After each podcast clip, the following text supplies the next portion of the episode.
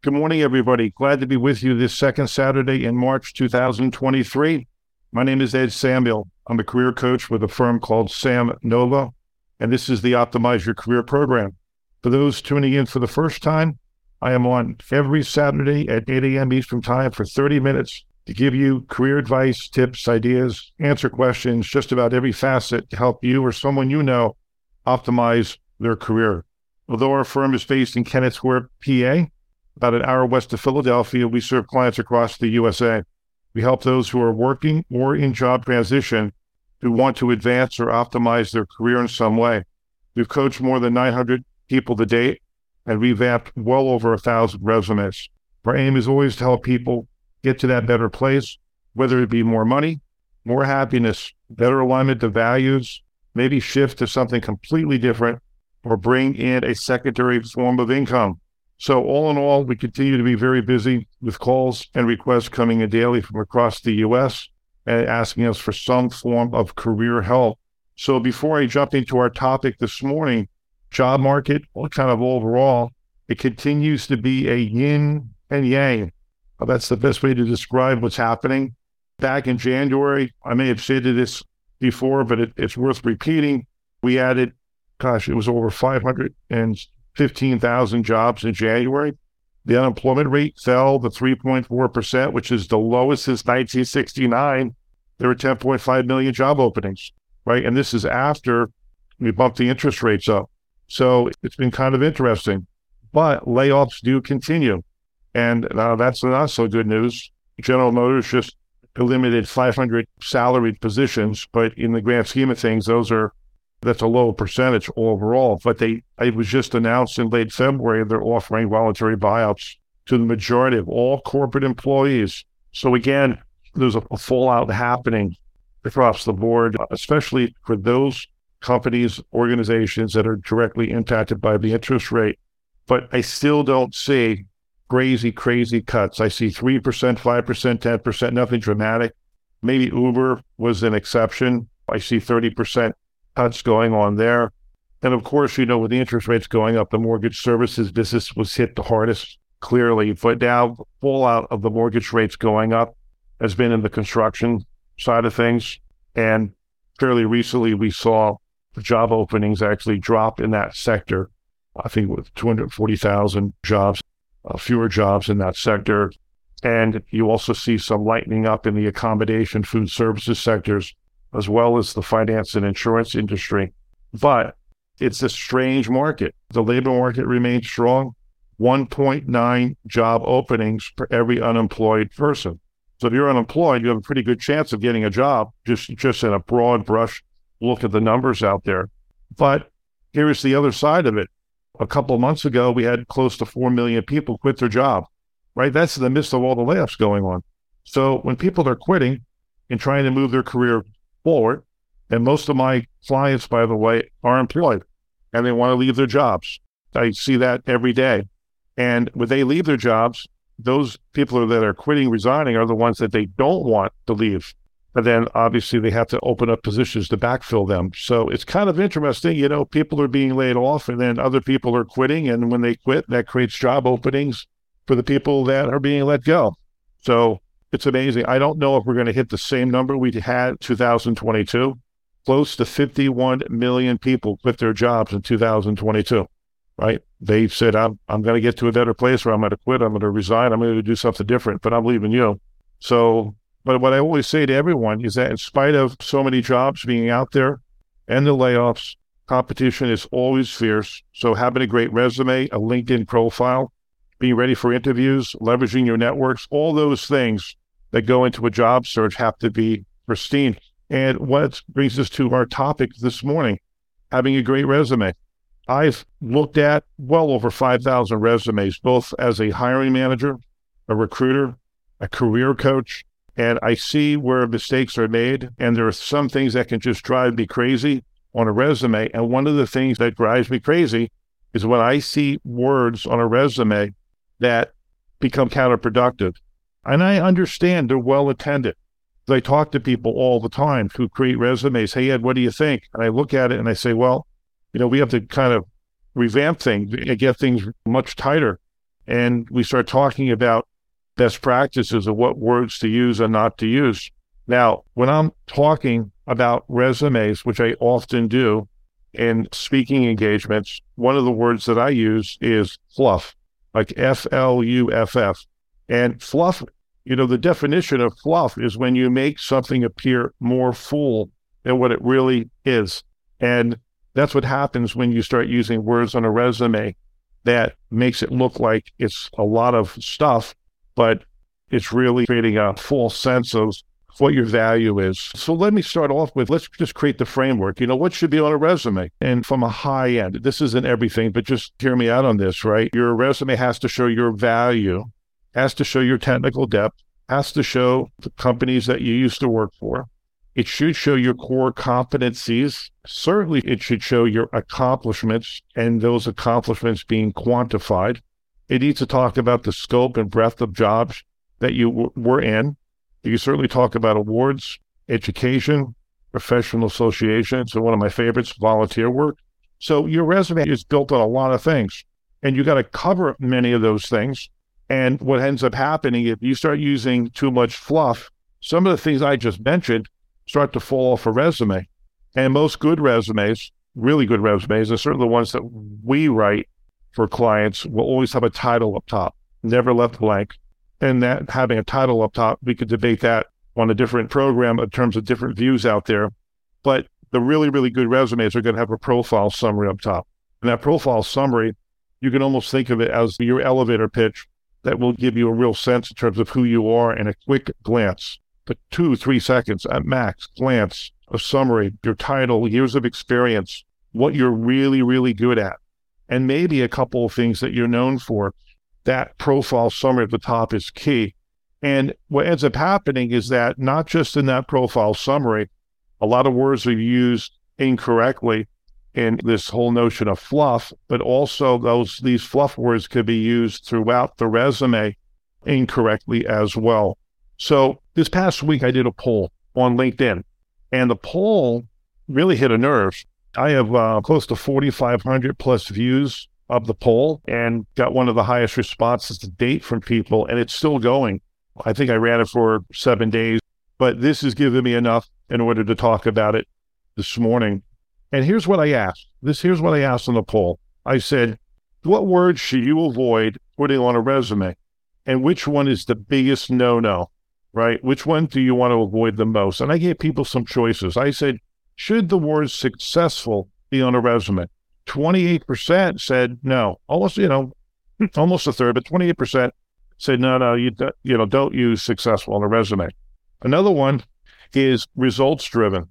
About 20% said, you know, let's keep results driven off the resume. High energy, 41% said, get that off the resume. Now, what's interesting, if you think of these three words, high energy, results driven, successful, I mean, that's 89% of the folks said make sure all three of those words shouldn't be on the resume potentially, right? But certainly high energy was one. And then 11% said other. They had another comment. And I'm going to kind of walk you through not just some of the comments, but I'm going to put in my opinion as we go, like I usually do. So one person made a comment, Hey, Ed, you know, not everyone's high energy, but I'm a big believer of you don't put high energy on a resume. Because when you put high energy on the resume, you're telling the person who's reading it, well, should I be concerned about this? I don't think it creates the positive impact that you think it does by putting it on. Well, why would you not have high energy? Is there a problem? Did you go through a period where you didn't and now all of a sudden you do? So I'm like 41% of the vote. I'm not a fan of putting it on. You know, in other words, that I'm not a fan of, hey, I'm high achieving. Well, of course you're high achieving. Why would I be interviewing you if you're not high achieving? I'm high functioning. Again, I make an argument. Why would you not be high functioning? So it's pretty interesting. Here's a few other words that you want to avoid. I'm driven, driven, right? I'm goal oriented. Well, who's not goal oriented? I'm disciplined. Maybe, I mean, I, that could go maybe in a gray area, maybe, but still, why would you not be disciplined? I'm excellent. And oh, and excellent is one of those words that drive me crazy, almost as much as successful, which I'll get to in a minute. But excellent, well, if you're excellent at this, what are you not excellent at? you're excellent in these two things on your resume, but you didn't put excellent on every single one. And then that creates, again, a question. I'm superior in this. Well, okay, maybe, maybe you know, maybe I, I'll be, I, I would feel better if you said you were an expert in Adobe Suite or you're considered an expert in a technical area. Maybe I can live with that. But using the word great, some people would argue using the word passionate may not be necessarily the best words to use. Now, again, we're talking about these are all words that could come across as fillers. And of course, I didn't uh, mention this. Do not use the word I or my on a resume, right? That's a, those are the other two words that are filler words. Of course, we know it's you. You don't have to say I. You don't have to say my because we know you're the one who did the accomplishment, right? So be very careful that you don't use those types of words on a resume. Now, here's one that's a little debatable, but people made a comment that said team player. Hey, I'm a team player. Why are you telling me that? I'm expecting you to come here and be a team player. It's interesting. And certainly the words that I'm talking about, whatever you do, don't repeat them multiple times. Like I said about the word excellent. Now, some people said, Hey, Ed, they're all bad. Don't put any of them on the resume. Successful, results driven, high energy, team player, excellent. You know, keep them all off. And by the way, that's more my point of view and my resume writer's point of view that work with me every day. Now, here's a word that a former client of mine sent me and posted, and I thought he was spot on. He goes, Ed, uh, you probably want also want to avoid the word staff, S T A F F. Now, it may not necessarily be a filler word, and some people use the word staff because of the environment they grew up in and the world that they know. But staff can also conjure up old thinking. You are old using old language. Staff could infer you're very supportive of top down management. I'm going to tell you what to do. You're my staff. And the better word to use is team. And that kind of brings you more current. So, although it may not be a filler word, that's a word you most likely want to avoid on a resume. That word, staff. I think the word successful is, is probably the one that just drives me crazy. As you could probably imagine, I'm, I'm giving you a lot of words that drive me crazy. But successful is one where if you put down you're successful at this, implementing this project as part of your accomplishment statement, what things did you do that were not successful then? or were not as successful. And that just conjures up, well, everything on your resume should be successful. Why state the obvious? I had a resume once where they had, I think, nine or 10 successfuls throughout the resume. And then when we took all the successfuls out, we got the resume from three pages down to two pages, believe it or not. See, that's the whole point of unneeded words. The other point that I want to make that's so important is that if you're excellent. You're, you know, results driven. You're high energy. Uh, you're great. You're, you're all these things. When when somebody starts to read all these things, you start going into list mode. And my strong belief is that once you go into list mode and you're great at everything, that means you're not too good at anything. You've heard that expression. If you're great at everything, that means you're probably not too good at anything because it becomes not believable any longer. Now, on our profiles at the very top, when we write resumes, I am a big fan of saying there's a couple things that you're known for. And if you spoke to 10 people that worked with you and said, What are you known for? And somebody says, Hey, they're incredibly passionate, then, I, then I'm okay with using that word. But that only that one time on a resume, right? Because it, it's coming from the things that you're really, really known for. But that's really the exception to the rule for me maybe use it a couple of times. And for those listening, look, if you go through your resume and you see these words, take them all out. And I want you to fill it up with things that you're really good at, accomplishments that actually show a quantifiable result.